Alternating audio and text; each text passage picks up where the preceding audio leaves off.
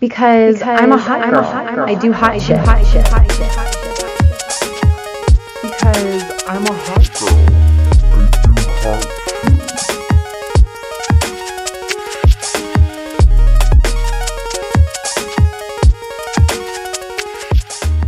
To a very special episode of Hot Girl Agenda. This is a very impromptu stream. They're all pretty impromptu right now um, because I don't really have a schedule to adhere to um, because I'm busy and I'm stressed out. So we're not doing regular streams anymore.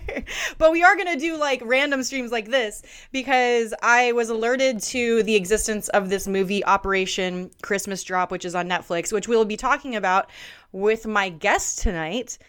Chris Imler. Hey, Chris. Crazy that you share a last name with me, isn't it? Yeah, I still can't believe it to this day. There, I don't know. There's just there there are very subtle things that we have in common, but in, in other ways, it's just yeah. Yeah, we're alien. nothing alike. Uh, um, but if you haven't guessed already, Chris is my brother, my younger brother, and this is his first time on stream with me. Although I've had him on my podcast that I had before. What was it called? Oh, How Shit's Probably Made. And, um, right. Um, yeah, I think it was it was a guest appearance from the science department chair of the University of uh, Phoenix online. yeah. Um, that was fun. I actually posted. Um, oh, I didn't post your episode on my Patreon, but I did post an episode where we talked with Justin Plemons about forestry, uh, the School of Forestry at UF, which is. Give me one sec. I think I think oh, my okay, wife is trying up? to tell me. Hi, Lyndall. she um, wanted to say hey. So tonight we're going to be talking about. tonight we're going to be talking about Netflix's Operation Christmas Drop. I don't. I don't even know where to start with this freaking disaster of a movie. There's just so much wrong with it.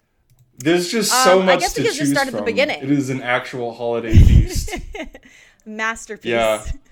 Of cinema. Wrong. I mean, I thought so it was good. This movie is um, all about the liberal war on Christmas. Yeah. Uh, I, it opens up with like an actual yes. Christmas drop or something. I, I don't know how much of that was like real or if that was, but it was like drops on like a little strip of land and when I first started the movie, I thought that Guam was supposed to be like one of the remote islands. And I was like, okay, whatever. Um, but I found out that there's actual like remote islands that they, they deliver supplies to. And I felt real ignorant not knowing that. I thought they were like dropping supplies to like Saipan, Tinian, and Rota. and not like these really, really, really small yeah. like atolls and shit. Um, so that was my bad. Uh, the movie. Okay, so if you don't know what Operation Christmas Drop is, it's like this project by. Is it exclusively the Air Force? Chris, do you know? There's like a Navy cameo. Yeah. So it's it's a pro it's an it's like a yearly project by um I, I guess the Air Force is like the main like people that uh that do it, but they drop uh, supplies to like this really small Micronesian islands that um, that don't get like I guess power, regular power and water and supply drops or something. It's one of those things where like right, but then there's that one scene where they are apparently picking up generators from Guam and then dropping them back on Guam from air with okay with wait okay I, I should I should go back because I didn't give Chris the proper introduction. Not only is he my brother he is also ex Air Force. Yeah, you have had a illustrious career in the Air Force. yes, absolutely. Changing changing oil and tires on uh, large, old, useless military equipment. In in the cold of Germany. right yeah. yeah in the the the, per, the, perpetual winter of germany yeah so uh so that was your air force your air force experience but also you and i grew up together on island uh, and we both left as an as adults you to join the air force me to go uh, be a cokehead in florida for a little bit and then uh, um, ah the good old days uh, that's the real christmas drop everyone in everyone in Gainesville, Florida, would agree. I think Christmas uh, Christmas drip. But uh, but yeah, so you were in the Air Force. You're out now. Um, you went right. to a University of Florida to study horticulture, and then you went to Iowa, and now you are in Michigan as an extension agent for University of Michigan. Michigan State University, right? So it's the land grant institution, but yeah, very close. Yeah. So first, yeah, the Gainesville, Florida, the birthplace of cocaine. Um, Ames, Iowa. Go, birthplace go, of corn. Go, um, yeah, birthplace of where yeah where white people were invented. Uh, and then now and then now Michigan. But I, you know, I, I think it's been really interesting. I've got to see a lot of the interesting parts of the United States. I So- like the Midwest. Midwest is cool as shit. I do too. I don't think the Midwest gets a good a, a good rap for all the things it's got going on here, besides corn. and frigid winters. But yeah, so when I say that we have an expert on the panel right now, uh, in this panel of two, like we have both Guam experts and uh, Air Force experts, and so we're gonna just talk a little bit about this movie. Um, Let's so yeah, yes, so, let's. um, so first of all, I I realized the um the son from the show Vikings is in this. Kristen, did have you seen Vikings yet? I have not. It's really good. Who, who is he supposed? Who's he supposed to be in this show? He is the uh so he was like the son of the main Viking dude that the show is about, the main protagonist Viking. He's like the son grown up. So he's oh no, but who who is he in this movie though? Is he like thick McRunfast or what? Yeah, yeah, yeah. he's a uh, big McLarge huge. Uh But uh yeah, like this dude is just like impossibly stacked. I don't under I mean, you're a bodybuilder as well. So you like know or if I I'd, say, I'd rather say weightlifter. So you're a weightlifter. I spend I spend time I spend time around weightlifters. Yes. I'm just there mainly to take to take to take notes and provide encouragement. But this guy like just seems impossibly stacked. Like how like he's like six foot five or something, and he really does look like every fucking air Right. like airman I've ever met. Actually, like that they really got like a spot on. the casting for the casting for that was spot on. A, a, bl- a blonde-haired, blue-eyed Air Force captain who is like what six three, six four, some like some, some some something tall like that, right? Yeah, just like w- so cocky, over like that overly cocky, like weirdly small mouth. I don't understand. I, I love how I love how he decided, right? It, it was he was gonna take it on as his personal mission to kind of like obstruct this congressional oversight function. okay, we need to talk about that. Okay, so let's let's talk a little bit about the movie, right? So the movie opens up, and I'm assuming anyone listening to this podcast later on will have already watched the movie. If not, stop what you're doing and go watch it. But the movie starts out with basically like the most clunky dialogue ever with this legislative aide to a congresswoman who is like explaining the entire plot of the movie within the first 2 minutes. right, total just total character explication. like, who am I? Glad you asked. Yeah, yeah, yeah. Oh, I hate being a legislative aide for a congresswoman in DC. Like I'm a spunky, can-do businesswoman who doesn't have time for anything other anything else than business. But she had this like so she's talking to her best friend, right? And this is always my problem with movies like this is the way that they talk to other people. It's like did nobody just like say these lines out loud and say like, "Hey, this is not how real people talk to each other." Like right, yeah. But she has this line, she's like Ever since the congresswoman became head of the Base Realignment and Closure Commission, it's like Yes, because that's just that's that's totally how you bring up the base realignment and closure committee in regular com- in regular conversation. just chewing the conversation, right? And it was just like, okay, like they needed to get this over with because they knew that this was a Netflix Christmas movie that's going to be an hour and a half long Yes. max. So they were just like, let's just get this shit out of the way, right? right. People are watching this movie while more interesting things are going on in the next room, essentially. Yeah. And then we like kind of pivot to the good Air Force guy. The ca- I guess his name's like Captain Claus or something. It's so stupid. So s- we'll talk about that in a second. The, they, he's like on a Christmas family call, and it's like basically like the whole scene is just like the audience being told how good of a guy he is. The whole movie was just like this guy's so great. Why is this woman such a bitch? like, That was the whole movie. Um, so okay, one of the things that really fucking bothered me about this movie, there was like, okay, I'm sorry, but like the idea of a legislative aide going to Guam and like writing up a report, and then the the entire Andersen Air Force Base on Guam being shut down because it's just like the most laughable shit ever, right? Like you know how big this base is. This is like.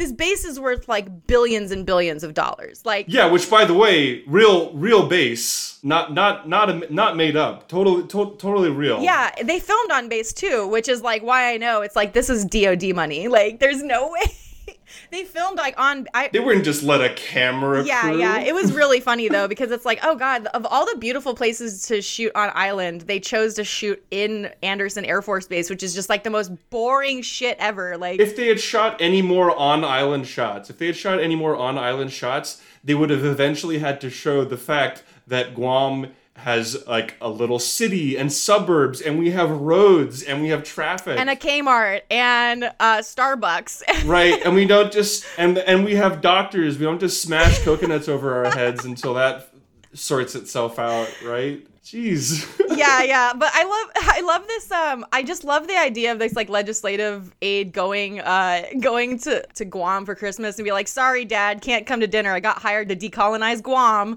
I got to go shut down a military base. Like i like how her i like how her, her her character arc was she was gonna show up to help decolonize an island and then changed her mind it's so perfect. Um, yeah, but it's like it's Oh also just like really funny, like the whole like basis of like the whole um antagonism in the movie is based on the fact that like this one person can shut down an entire military base in the like a strategic position in the US, which by the way they said that like it was like ripped straight from a Wikipedia article. No, it was. I, I was thinking about that. So if you go on to the DoD website, right, each each military base actually has its own website, and you they usually come with um, descriptions about what the mission of that base is, where their area of responsibility is, and you know what they accomplish in the region. And it's like it read like you were reading a DoD website, or like the the fat little factoids off of a congresswoman's yeah actual little memo. I was like, God, just straight military recruiting talking points. Oh god, it was so painful. It was just like it really sounded like it was written by recruiters. It sounded like it was written by like local bar owners that like shut down when the military isn't there. right. Yeah. I mean, no, it sounded like a sales pitch on from someone who went to Guam but never left the military base. yeah, yeah, yeah. And so they just assumed people were walking around in grass skirts still. yeah, it's it's funny though because it's like the whole premise of this uh this movie is that this one woman it has like the fate of an entire uh, military base in her hands. But it's like, okay, wait. So you're telling me the American government that ignores actual war crimes caught on tape is going to shut down an entire base because an airplane is being used without the right paperwork. Right. Yeah. Um, so, but you know what? It's it's it's a t- it's totally a thing that happens, right? There are these committees on base closure. There are these large committees on fraud, waste, and abuse to figure out. But when has anything ever resulted in a anything closing? Oh, actually, that that's it's interesting that you bring that up because uh, where I was so where I was stationed, I you know, I joined the Air Force because I was like I want to go to America. I want to you know get to America and do, do the thing, live in the states. I was immediately sent to Germany for four years instead. Um, and while I was while I was there, they actually co- accomplished quite a bit of base closures around Europe. Really? But the thing is, yeah, but it, it's like they say, oh, we're, we're going to close this space and this space and this space, but that's because they can then consolidate in one area in that one one area. So they're they're still in the neighborhood. They're just at a different house, essentially. Oh, okay. Gotcha. So it's just like really just shuffling shuffling people around and shuffling resources around. Yeah, which is extraordinarily expensive, by the way. Yay. yeah, like it, it's just of course of course it's not really closing bases. Of course it's just shuffling it around to like harass more brown brown and black countries, right? Like Yeah, they realized they were harassing Europeans way too much. They're yeah, like, it's like we're harassing we're like up in white people's business too much. we need to we need to divert this energy somewhere else. it's like I think I think Germany is a bit peeved at us, so we're just gonna back off a little bit, like. but yeah, like okay, so um, so this this whole thing is set up like this, right? And then um, the legislative aide, I don't even remember her fucking name, Erica or something. Erica, Erica yeah. arrives on Guam and she meets the handsome. Oh, I think when oh oh by the way. When she meets Captain Claus, like they're both on the beach and he comes out of the water and this is like his wet shirt moment or whatever. and they just start talking. They just start talking like no introductions, and she's being real creepy about just being like, hey, nah, nah, nah. and it's just like, all right, weirdo, like. and they never explain how she got there either. Yeah, but she oh she said something crazy like, yeah, it was a 36 hour flight, and it's like, okay, but it's not though.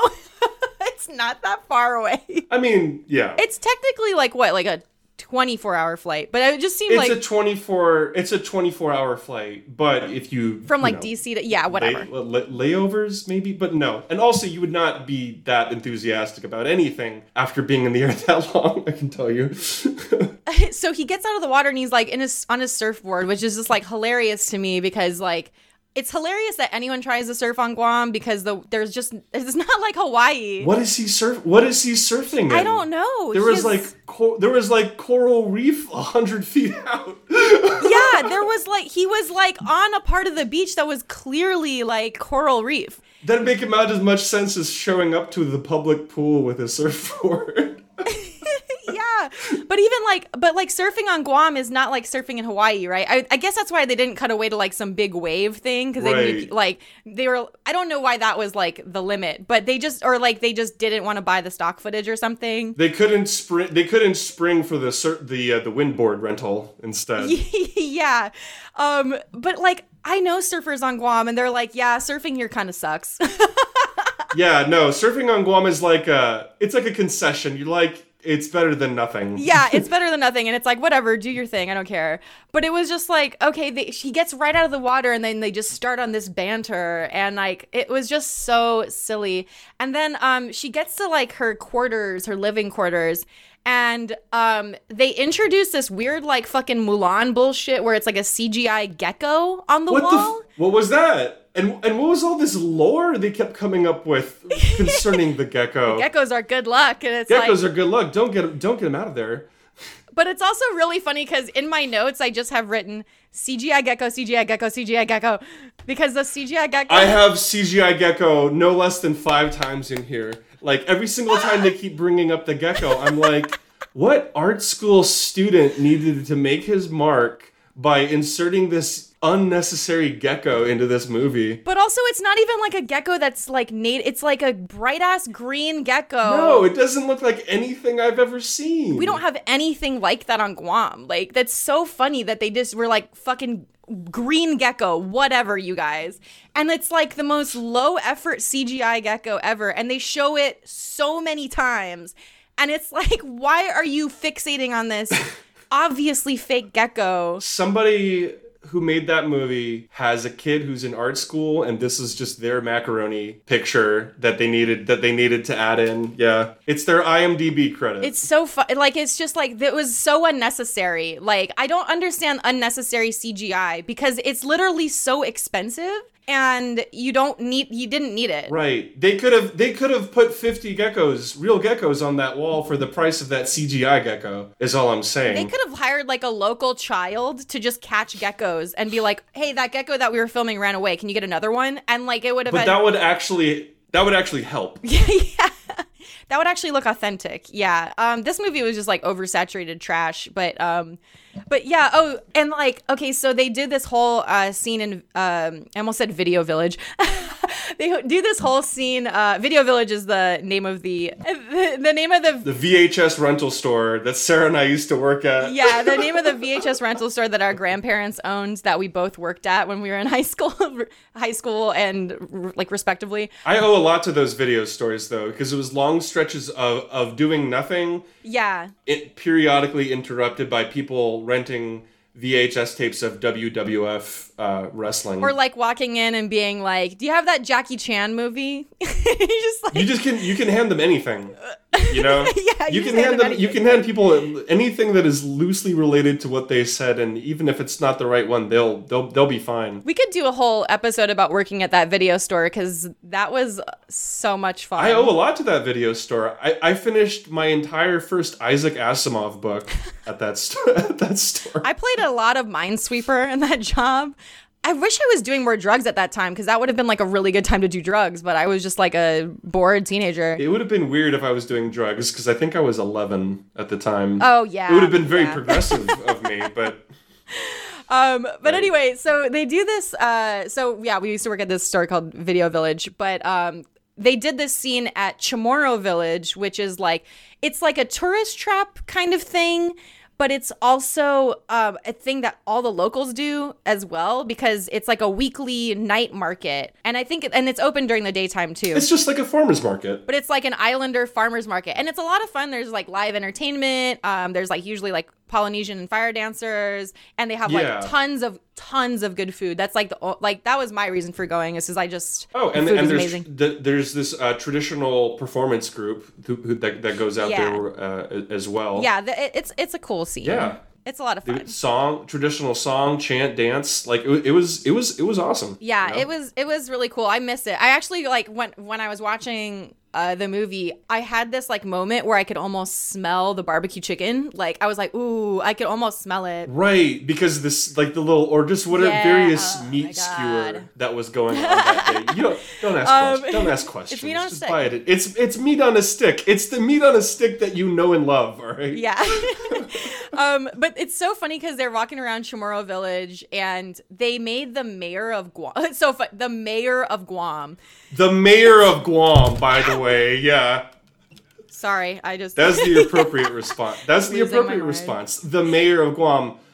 Just to clue you in, there is no mayor of Guam, by the way. He's a governor. He's a governor. Yeah, and the idea And we have that we do have mayors. Though, We have no, we have mayors, cities. which makes it that much funnier. But like the idea that you would go to the mayor of a one to two thousand person village and be like, "We need you to give us diesel generators." like, you mean? He's like the generator. You're like the reverse Robin Hood. You like steal from the poor to give to other poor. Yeah, he's a gen. He has a generator monopoly.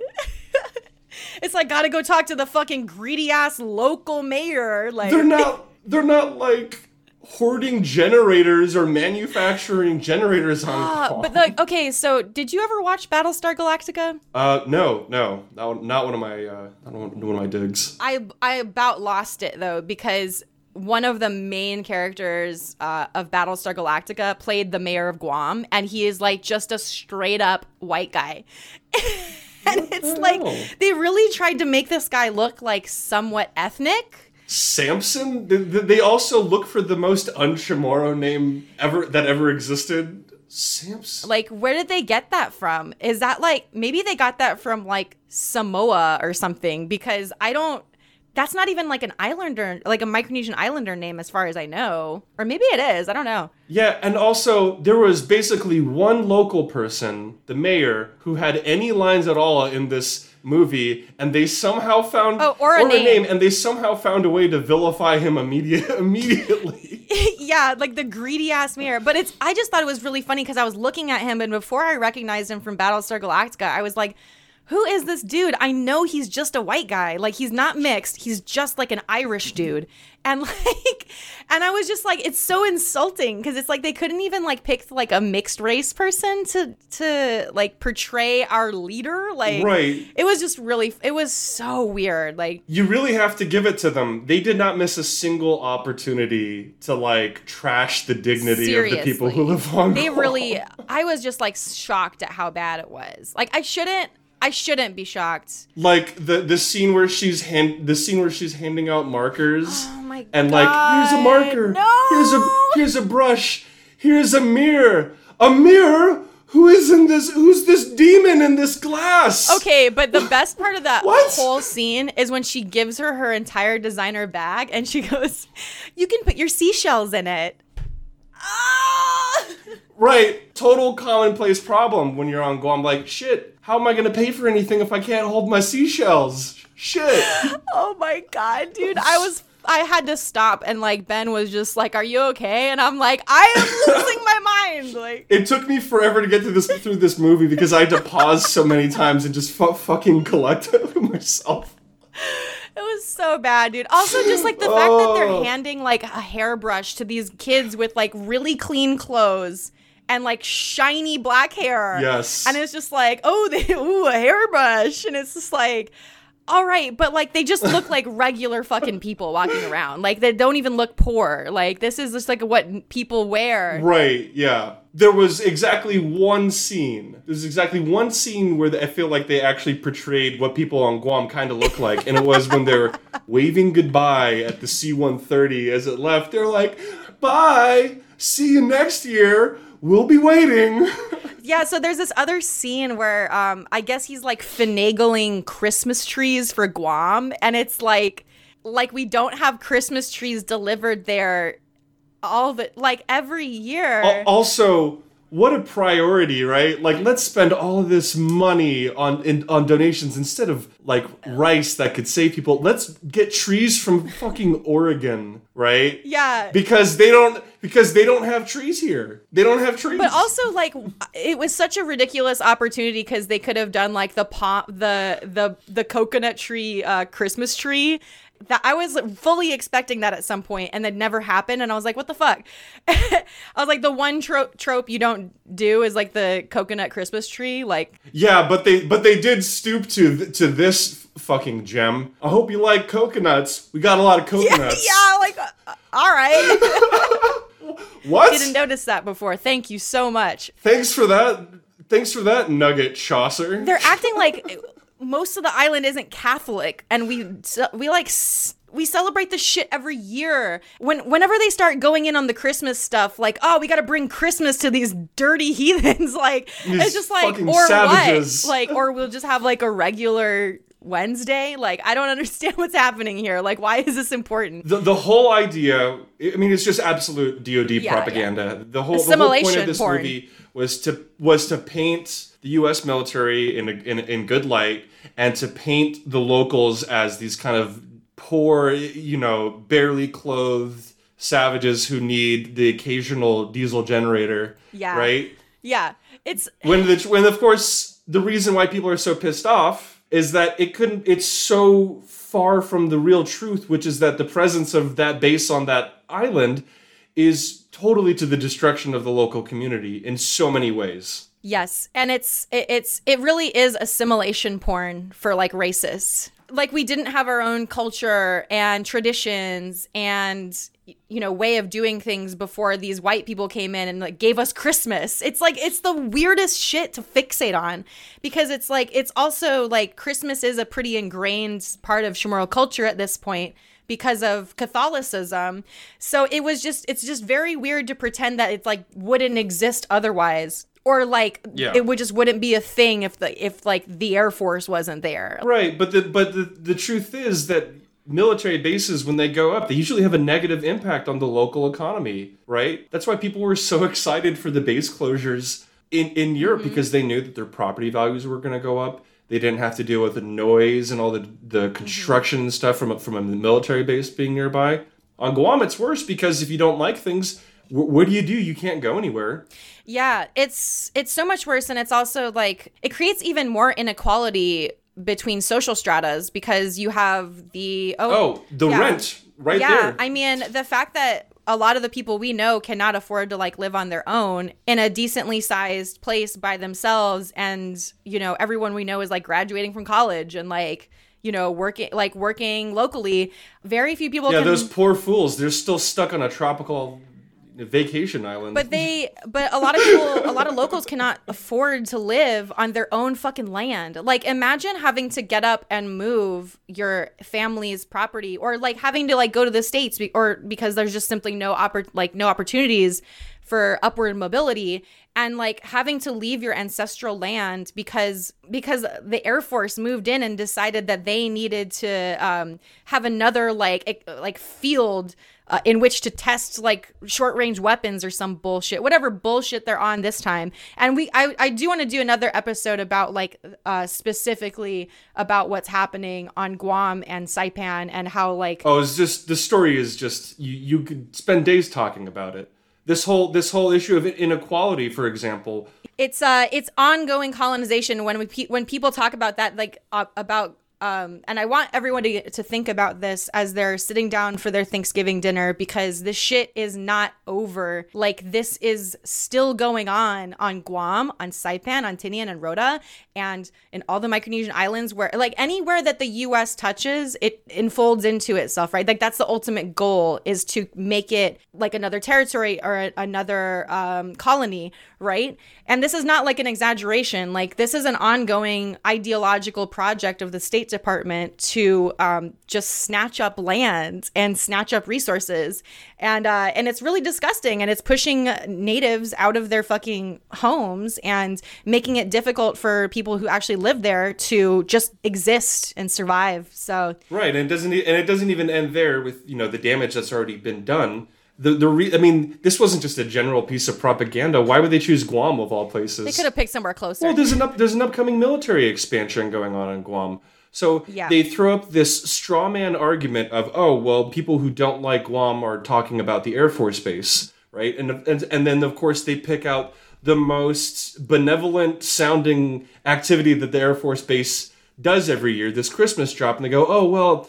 People who don't want the bases here are actually against Christmas and the Christmas drop. When actually, it's more it's more it's more about just the local living conditions and the fact that if you are in the military on Guam, you get get something in the realm of three thousand two hundred dollars into your paycheck to pick out uh, an apartment on the beach or a house somewhere. And what that does to the local rent is the, the landlords know that they can jack up their prices, which by the way, the landlords are often white people from America. Uh, the landlords know they can jack up their prices and they'll get these nice tenants who are military. It's a it's a paycheck that comes in all the time. If they don't get rent, they know exactly who to go to. And as a result, you have to contend with prices that could, uh, you know, match LA essentially. when I bring this up to like military people, they really like people really don't like talking about this, but it's like the US military gentrifies everywhere it goes. Like it it is such a destructive force. Um, and if you care at all about like affordable housing, like this is like a this is a textbook like study of gentrification and colonization that I, I really feel like should more people should pay attention to because it's not like it's over. It it's ongoing. Like the goal is to suck up all the land eventually. Like they're not just gonna stop. And the thing is, is like it doesn't even it doesn't even bring money into the economy the way that they No, say it, it does. doesn't. The thing the thing that most resembles the economic impact of a military base going up in a community is that of a Walmart going up in that community. Mm-hmm. yes. Right? Overall wages go down. Um, people think that oh well there's going to be a lot of business going on but Walmart has its own distributors they're getting their stuff they're getting their stuff from the exact same wholesalers they're not buying local and like th- thinking global no they're buying they're buying they're buying the cheapest 100 100 unit pallet of something from a state you know three states over Yeah, I mean it's eliminating uh it's eliminate it's basically shrinking all the local business too because if you uh, like it, it, it's it's kind of like a again it's like a microcosm of what's happening all over America, right? Like it's you could really just like look at it as if we were a petri dish because all the external forces of colonialism and racism and capitalism are just like coinciding to create just like a beautiful fucked up masterpiece that anyone that anyone could look at and be like oh so that's what people so that's what capitalism looks like when it's working. Got it. Yeah. I wanted to t- let's go back to the movie a little bit because there was a scene there was a scene where they go to a Christmas party where Erica and um, Captain Claus, which was what was the acronym that Claus was standing for? It's like can't leave, can't leave uh, something without Santa. I don't know It was- Yeah, it was really stupid, but that was like his nick, his call sign or whatever. But uh, so Captain Claus and Erica go to this like Christmas party, and it's so funny because I wasn't really super looking for people I knew before this scene, but I was like, if anyone's gonna be in the, the if anyone I know is gonna be in the scene, it's gonna be in the party scene, and for sure. they did their best to not hire any Chamorro people for this movie though Okay, but for sure, I swear to God, in the scene, as soon as I was like looking for it, I saw my this girl Susanna that I knew from high school that plays bass. I didn't see her was she in that scene Do you know her? Do you remember her? Susanna if you're watching She was playing bass. Susanna and I used to be in a band together. Oh, that's right, dude. But seriously, I, there was like her for sure, and I was like Susanna. And then after that, there was one other lady where I was like, I'm. I'm pretty sure we're related. Like I'm pretty sure that she's an extended family member, but I just couldn't I couldn't remember for the life of me. That's that's fruit low on the branch though. Yeah, like but it was just really funny that I was like, yeah, I'm going to definitely see someone I know in this and it was like, "Hey, yeah, that's so hey, funny. Hey, the goth chick from high school. How cool." I had to wince through that entire movie, so I'm not surprised I, I missed that. um oh my gosh. Anyway, but yeah, so they're at this they're they're at they're at this party. Not not a Chamorro person to be found except Susanna. Oh, the, except the band or whatever, and then like, and like, I guess the help. I have no idea mm-hmm. what was happening in that scene. It was very ridiculous. And then like a bunch of Air Force people, all of which like they try to make this like weird buddy sideline thing. It's incredible. None of the actors have any chemistry whatsoever. I've never actually seen that in a movie where nobody has chemistry, but like they did it. They managed to make this entire scenes where no one is emotionally connecting with anybody else. Like Yeah. It's very true. It's very true to form for 2020 though. So Yeah, that's true. Yeah. um, oh yeah, but this party scene, um, as Karina brings up, Bruce Best, a longtime local Hallian cool dude, is in the movie. I did not know who Bruce Best was. I actually, I actually had to look him up because I was like, "Is this just like a fake, another fake white person they made up?" Be like the guy that has the radio that contacts the outer islands, and I was like, "Whatever." And it turns out that that guy's real. and when that doesn't work, he sends smoke signals. yeah but apparently this guy is a, a real person and he does actually operate like ham radios to these I, like really really remote islands that probably you and i have never even heard of You know what though? Have you ever noticed that there is a cadre of ancient old white men that live on Guam that have been there since like Reconstruction? yeah. Like they all got they've all got some weird story about how they were there when when uh Yokoi was pulled out of the cave or something like that, or you know yeah and they all hang out in like Talofofo at that at jeff's bar like Yes. jeff's pirates cove Yes, it, it, it's it's like the rendezvous point for all white people on Guam. it's a very weird like microcosm again like microcosm of like guam culture where they just we just have these pockets of white Yes. people and everyone's like oh those white people Right. And you know what? It, ma- it makes getting away with shit impossible, right? Because you stick out like a sore throat. There's a very short list of suspects to go through anytime a white person does something. yeah.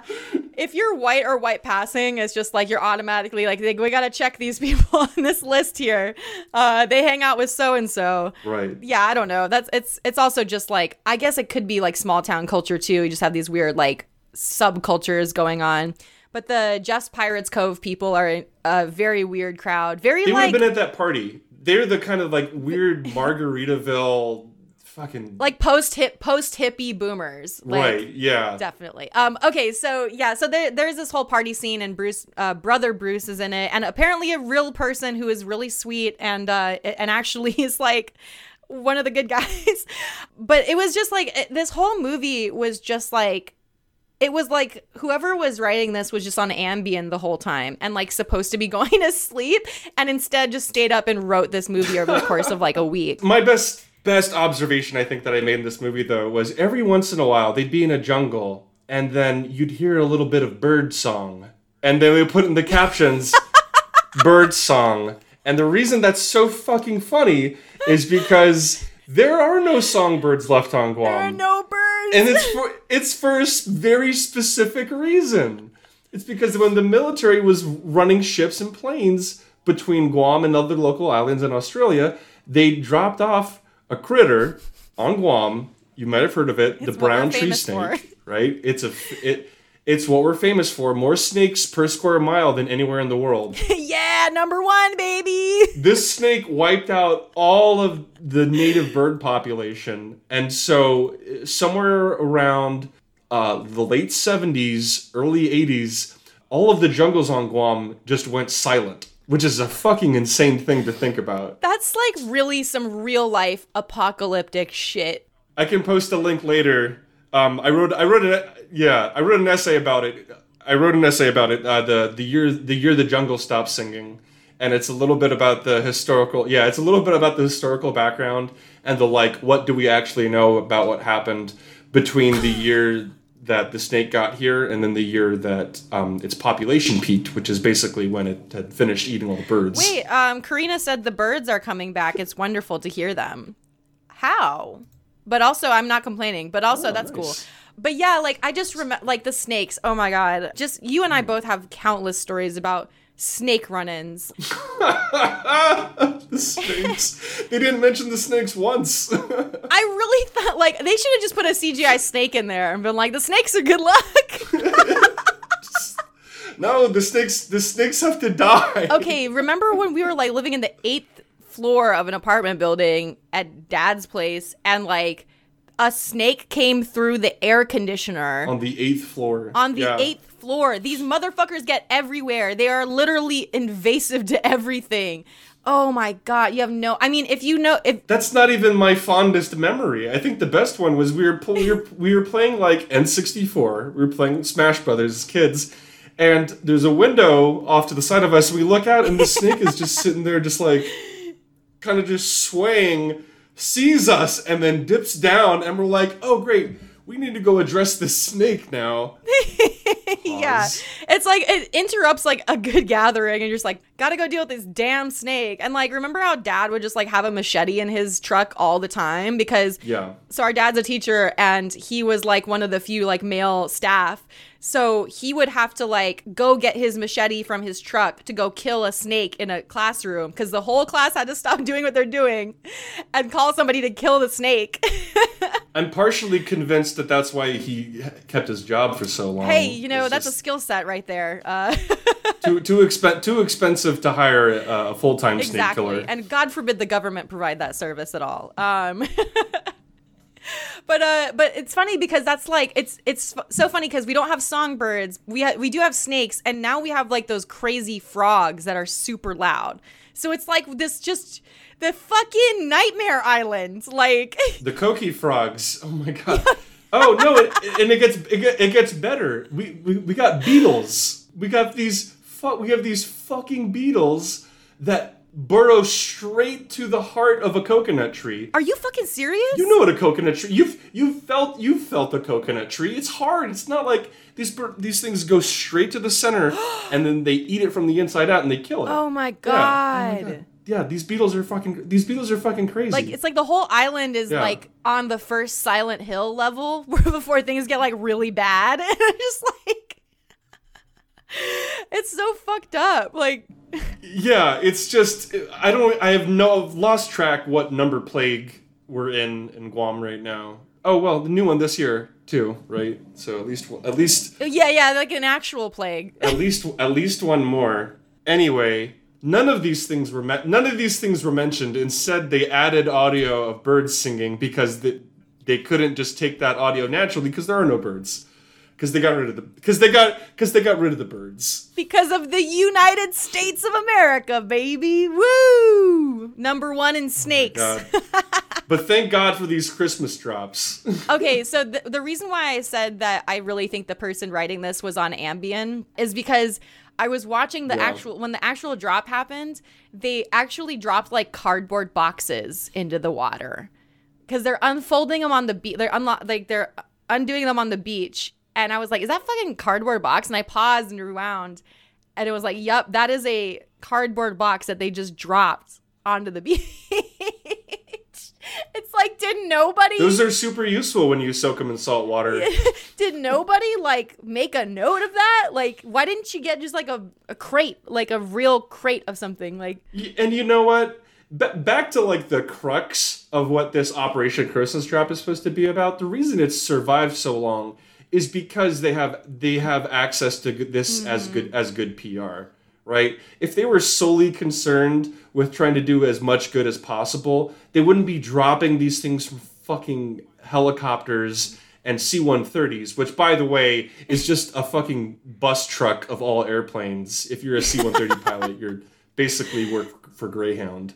But if they were trying to do the most that they could, they would just send this stuff on boats, right? Yeah. But they have to make this big showy presentation of it so that they can get as much. It's like somebody giving like a fiver to a homeless person, but recording it from three different angles with like four thousand dollars worth of video. yeah, like there was like uh, what what pissed me off about this whole thing is how they were just like put so much at stake. But it's also like, why did y'all why did y'all decide that to, to do a Christmas drop in the middle of fucking hurricane like typhoon season? because they know Like the dumbest time ever to do any kind of drops like these in the middle. It's of not even like a big surprise. Like there's Yeah. basically one every year around that time.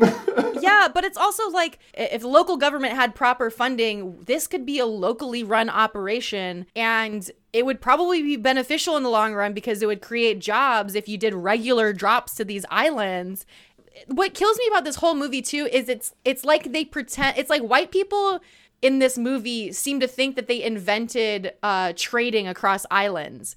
Did you do you think that we just had everything on Guam and then like we and then y'all just landed here and are like, "Hey, has anybody thought about trading with the other islands?" It's like, "No, we'd always done that." what did what did they what did they say oh, if it, it without us they have nothing. It's like, well, but then how did they? But then how did they? Yeah, if it doesn't grow here, they don't get they don't have it. It's like literally we're we were a seafaring people and we traded between the islands for like 2000 But, years. like- but okay, Travis, Yeah, like but like this whole idea of like, oh, if without us they'd have nothing, they wouldn't be able to. Like, then how did they get there? Then how did they get? yeah, like, yeah, You, like you are the you are the thing that's like disrupting life in this region. it's crazy. So they can't kick us out now. If, if if we're gone, who's gonna who's gonna save them from us? the whole plot too also revolves around like the only decent thing the US military does in the region, the talk of shutting it down, right? Like not shutting down the firing mm-hmm. ranges or like giving back some of the land to the people. they they uh, they take these things Yeah. they take these sources of good PR right and they mm-hmm. and they wring them to death right so the unit I used to work for in Germany was really unique because it was a combined unit of US mm-hmm. airmen and also German nationals right and this is like one of the oldest military units uh, in Germany from like basically right when the war the war ended and there was supposed to be compromise and uh, cooperation between American and German forces. And every single year, they run pretty much the ex- they ran pretty much the exact same kind of feel good story about oh, there's a a unit out in the in in Europe where military men from the United States and uh, local nationals from Germany can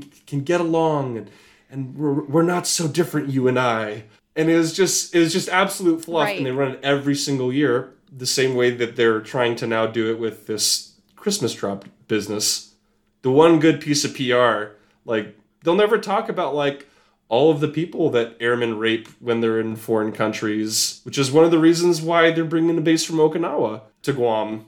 they're just fed up. Yeah, because the locals were so pissed. They were so fed up with the amount of sexual assault on the on local women that they were like, "Get the fuck out of here." This has like been a thing Oh, for years. for decades. For as long as I can remember, they have been talking about moving the Marines there.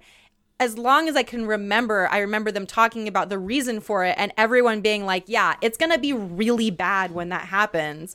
Because there is obviously our government is even worse about taking care of victims of self uh, of, sexual assault. There's nothing stopping them from wreaking Yeah. havoc on local on locals. Yeah, the only the only reason they're motivated to move that base is because apparently there is a finite amount of rape and sexual assault that a local community will put up with Yeah. until th- until that you absolutely cannot stay there anymore. Before it's an international incident. Yeah, exactly. yeah, exact e- exactly. And I think that number was like somewhere in the two, somewhere in the hun- the low hundreds. Yeah. Which one is t- by the way, one is too much. But the way they handle it too is also like the the military famous for handling sexual assaults carefully. it's kind of our thing. yeah, it's kind of your thing. Uh, um, yeah, dropping babies everywhere, like all of these uh, people that get impregnated, and like, um, you know, God for God forbid you can't prove it, and then you suddenly just have a baby by a like an airman or a fucking marine or some shit, and then you have zero resources to take care of it. Although you'd probably be better off in Japan taking care of a baby than on Guam by yourself, because that that sucks.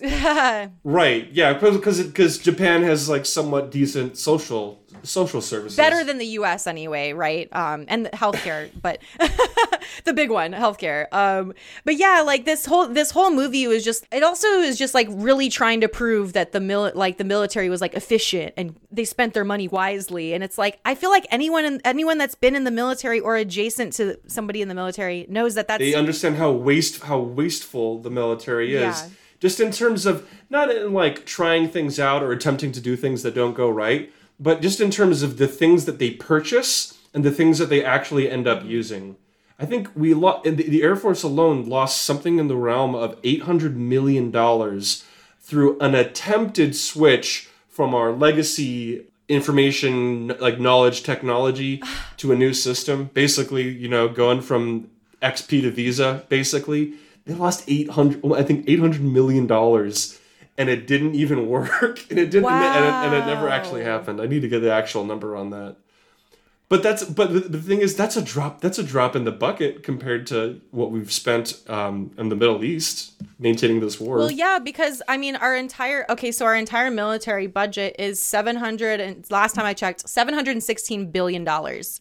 This is what another thing too that I like to remind leftists of is that military salaries are nothing. Like they are for the amount of shit that you have to do uh, and, and go through, and the separation from your family, and the tr- various trainings, and the like, always being on call when you're like active duty and shit oh yeah. it they don't get compensated enough. It, it seems like a lot. It's not. There is one reason why there are so many jobs in the military that you would hear about and think, oh, why why does that need to be in the military?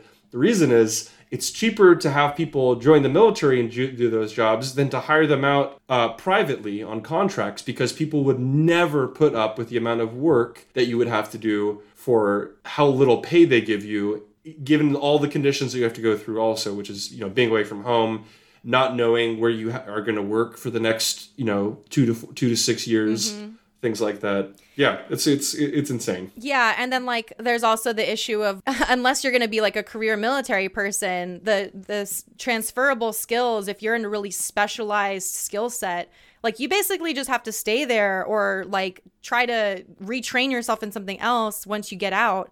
Uh, with the GI Bill that you might get, or like that might cover all your costs for education, maybe. right yeah and then not and then not to mention the process that you go through when that skill set doesn't transfer at all and you end up like most veterans which is just out of the service uh, you've left a place you've been living for years. You have made all these friends which that are now off still doing still doing their own thing.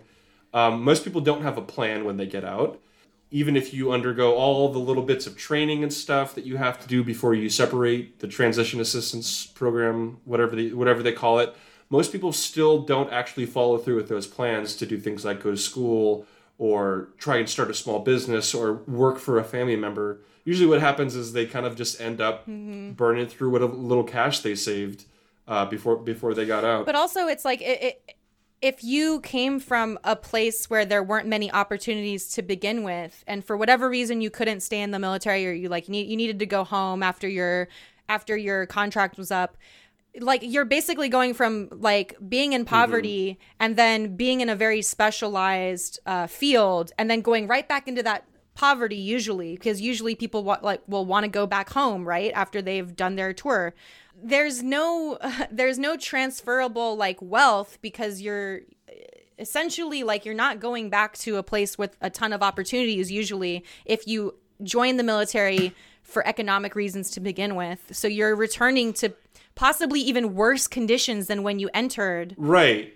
Not to mention, it's hard to save money when you're paying 24% interest on a 2012 Camaro, you know? Yeah, yeah. And then like I, I just don't think like from every veteran I've talked to, I just don't believe that the transition that that they make it easy to transition out No. of the military because they don't want you to. Like the whole goal is not go to college, serve your country. It's like we're going to trap you in this cycle so we can keep getting this cheap labor out of you and you can't even complain about it. You can't even like you can't just quit like a regular job because then we'll just throw you in prison. If, if it was if it was so easy to transition out of the military, there wouldn't be over 200 registered 501c uh, nonprofits directly involved in assisting veterans in transition out of the military. Right? There's a reason why. That's crazy. There's that many. Yes, yes. Some of them are just local chapters of the of uh, the same organization in different in different states. Sometimes they operate differently, and then some of them are, are national chapters, like the uh, Farmer Veter- Veterans Coalition, which is basically this group that tries to take people with those transferable kind of maybe mechanical skills and then become and become farmers, right? And the reason that program exists because even with your time in the military, whatever money you would have saved up, whatever skill set you would have gained, it's still harder to become a farmer at that point than it is to just stumble into it as a civilian. I mean, like the way things are shaking out right now, like I I don't see going being in the military as being uh like and tr- and and trading, you know, years and years of your life for the for the benefits you get is worth it because you're also oh, and it's and it's the it's the best years that you Mm-hmm. have. It's your it's your some people are still teenagers and it's your early 20s you have you've got energy you've got Yeah. motivation to do stuff and you end up spending it on sometimes this big effort and you have absolutely no idea if and how you contributed to it or if it was even a good thing to be a part of you know? And that's another thing too is um i i real like i'm i'm always very forgiving of people that join the military for e- economic reasons or even if you're just young and naive and you've been preyed upon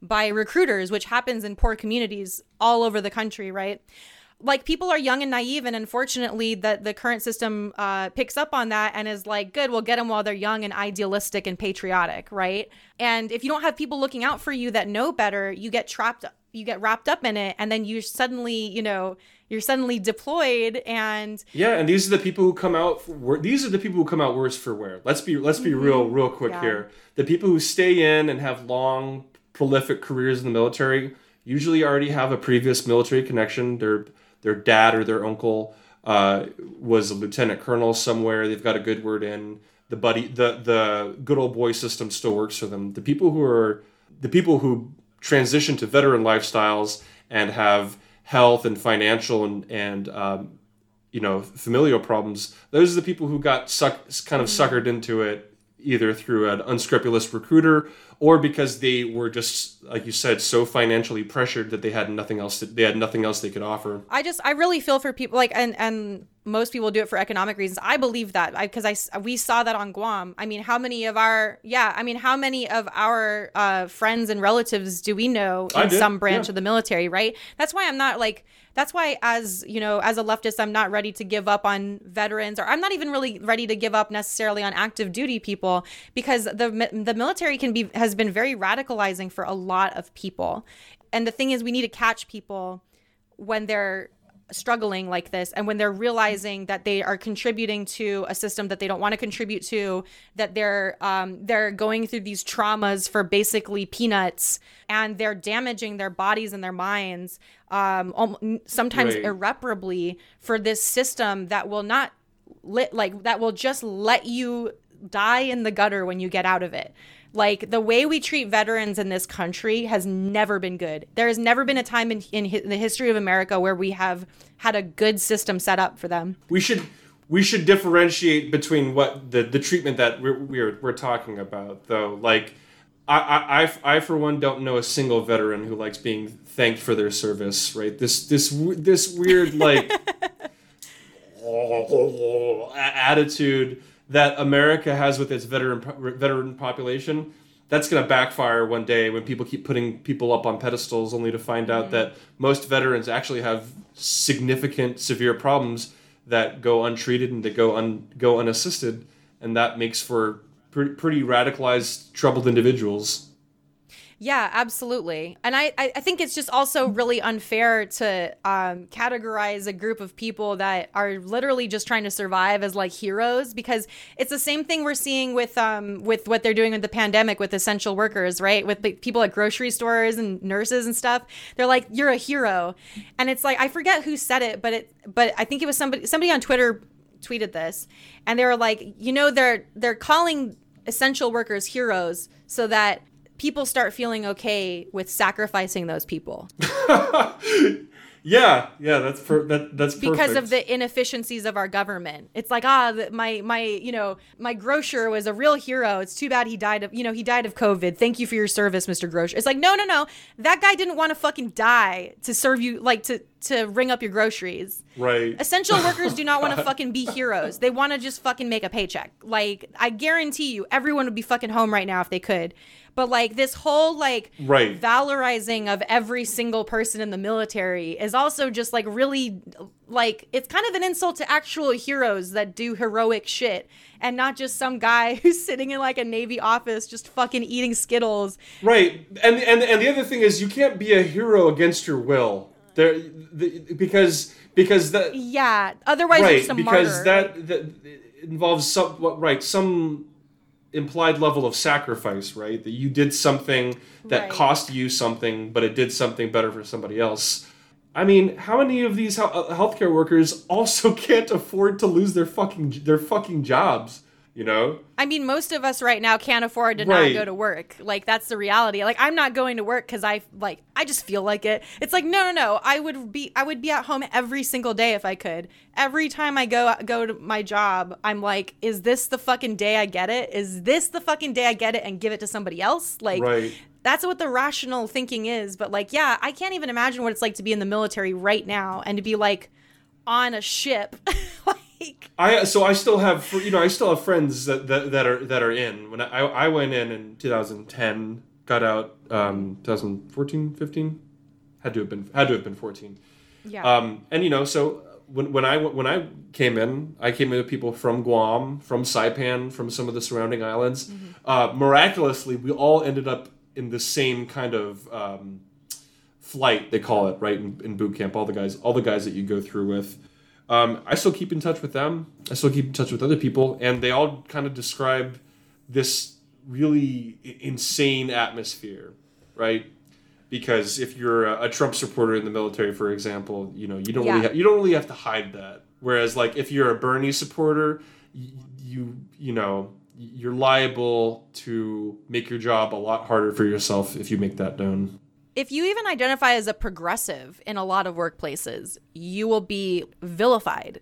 Like for being a Right. progressive Democrat, like the most milk toast shit ever. Right. It's it's it's literally more harmful to your career to be gay or queer than it is to sexually assault somebody in the military. And I mean that I mean that I mean that wholeheartedly. No, it's yeah, no. I think those are like really important um, conversations to have, and I'm always just like really grateful t- that I could use you as a resource because you. You're you not you're not only uh, uh, ex-military, but you seem to keep up with the issues a lot, which is nice because I can always kind of like be like, hey, what do you think about this? Well, the thing the thing the thing is part part of my job is I, I work with uh, an enormous military community, right? And that's an interesting role to be in it may, that's the thing that makes me kind of stay in, in tune with all the things that are going on with the military as this basic it's basically a, a, its own separate society from the United States that just occupies the same physical space. But I try to keep in tune with that. I try to I don't know sneak some socialist talking points in when I when I can where I can. But for the most part, I, I have to be prepared to to work together and um, compromise with people who have like pretty intensely you know different viewpoints than my own. So Can you explain a little bit more about what it is that you do for your job?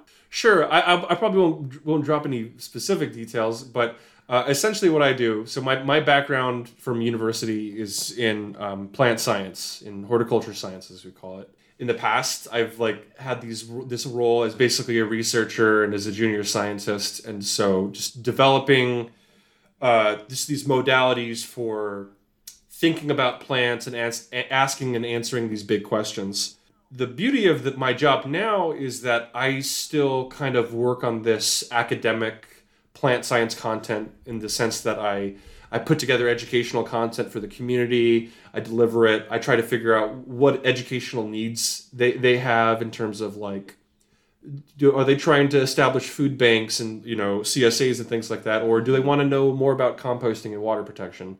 The other side of that job is this military outreach function that I do. And so basically, I use horticulture as the kind of backdrop for delivering services like vocational training and um, uh, therapeutic services. So, specifically, using a garden as a space where therapeutic activities can happen, like meditation, self therapy, uh, C- C- different C- CBT exercises. Um, in, in the sense that if you you can work out at home, but you can also work out at a gym, and the idea is that we've created this space horticulturally that uh, helps facilitate that healing process or uh, the educational process of someone who is trying out new ideas in horticulture and wants a place to have a, as a sandbox. Very you know? cool. Yeah, I we're we're definitely gonna have to do a plant episode because I feel like uh, more and more, you know, we're gonna have to rely less on the systems that are all around us and create our own systems. You know, as socialists that are trying to look out for each other, we got to be a little bit more self sufficient and kind of work together to create a newer system that is uh, more, I guess, collaborative and restorative than what the our current food systems that we have going on right now. And I think a big part of that is going to be, um, you know, people that are passionate like you about plants. So uh, thanks for doing that work, man. Yeah, it's. Um, Thank you for your service. It's fuck you. Sorry. In any sense, no. I think you. I think you made a lot of really good points. Um, there, there isn't a calorie deficit in this country so much as there is a deficit in, in nutritionally in terms of fresh fruits and, and, and vegetables. And so, if anyone has some interest in that space, definitely reach out to me uh, about how you can, you know, create these community needs-based projects, how to assess the needs of community, and how to kind of meet them where they're and at. how would we be able to find you on the internet if we were curious about that? So you can look me up, meet me up under my uh, normal extension Im- information, Christopher Imler, MSU uh, extension. Uh, I, I work with the Consumer Horticulture Group, right? We cover all areas of horticulture that are um, small scale at the kind of residential base. So people who are operating either just a little backyard garden, a community food plot, or they have a small, you know, one acre hobby ranch that they're trying to manage. Those are the kinds of people that we deliver services to. And then we also consult for other other other various functions throughout the state, like uh, food security and food access, um, through the our different various institutes throughout the extension. Uh, ben just got a grow light for my peppers that are not doing well. Um, so now we have a now we have a, a grow light because uh, yeah I remember that conversation. Yeah. Ben, yeah. he, he like finally bought one and it's uh it's in our kitchen now and it's rehabilitating my my doni peppers that are were, that were not doing well uh, and I was embarrassed to ask you about them so I was like he's gonna say something really obvious and I'm gonna be like that's no. actually that's actually that's so that's actually something that we we do a lot as extension agents or t- taking just questions like that. Sometimes people just want to know like, hey, how do I not kill this plant? And for this, that's that's a worth that's a worthwhile conversation because a we're bringing people more into the horticulture Yeah. kind of space, right?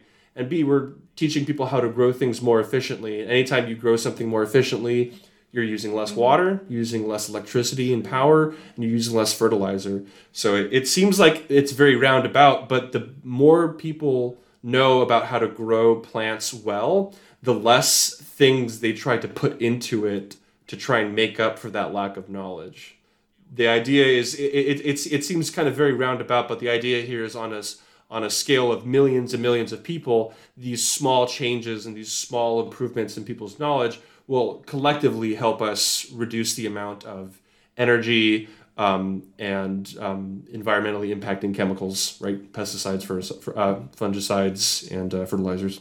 Hell yeah. So we're definitely going to do a plant Q&A episode with you because I feel like that would be like crazy beneficial. And I still have one last bone to pick with this fucking Oh movie. yeah. Okay, please do tell because we kind of just stopped talking about it, but it's fine because it was really dumb. The one, so uh, there are just so many falsehoods in this movie, Yeah. right? Just from the random lore being made up about lucky geckos and visiting the f- five, the only five beaches of Guam. Uh, everything was just they they they could have had a two minute conversation to come up with anything real. The one real thing that they said in this movie, the one true thing that they said was at the end, and I marked the time. It was a minute, an hour and twenty five minutes in. It's an unsinkable aircraft carrier, and that was where they spilled the beans. on- Oh, mask That was where they spilled the beans on themselves, because exactly that that, that was actually what the base what what the uh, Yeah. the island is to them. It's not this beautiful gem in the Pacific with with this. It, it is though, but to, to them, it wasn't this beautiful gem. wasn't something that needed to be preserved, or the people needed a little bit of help to just you know get them by with their can do with their can do attitude. It was at an hour and twenty five minutes in an unsinkable aircraft carrier, which is the only reason that we have Operation fucking airdrop. And also, I would just like to touch uh, like the last thing because that's a I, that's really the cherry on top. But just as a little side note, I thought it was hilarious how there was so almost no mention of the Navy. what an what an absolute yeah. what a fucking diss, dude! Because it's like the Air Force doesn't even have the most Oh planes God. the Navy does, right? Like the Air Force doesn't have nearly as many planes as the Navy. Maybe I don't. I don't. Know. Is that just a a myth? I'll, I I'll cut. I'll cut this know. out later. I mean, they're they're all they're I- all I ter- they're that- all terrible employers. Let's just Yeah, they're all bad. Uh, But I just thought like the uh, it's like they won like it's like somebody whoever their navy liaison is at at the State Department needs to step it up cuz y'all are losing it in the propaganda department. You had like this could have been your chance. Like you could have been like, "Oh yeah, the US Air Force and the Navy." But it's like so the Marine so the Marine Corps needs to drop their Mother's Day Netflix special in response. then oh my god yeah so yeah i'm glad we did this this was really fun um i i will definitely be editing this for our podcast um and thanks for coming on uh i guess i'll i'll talk to you in the family group chat bro yeah because, because I'm a hot I'm. A hot, girl. I do hot, shit. Do hot shit. Hot shit. Hot shit. Because I'm a hot girl. I do hot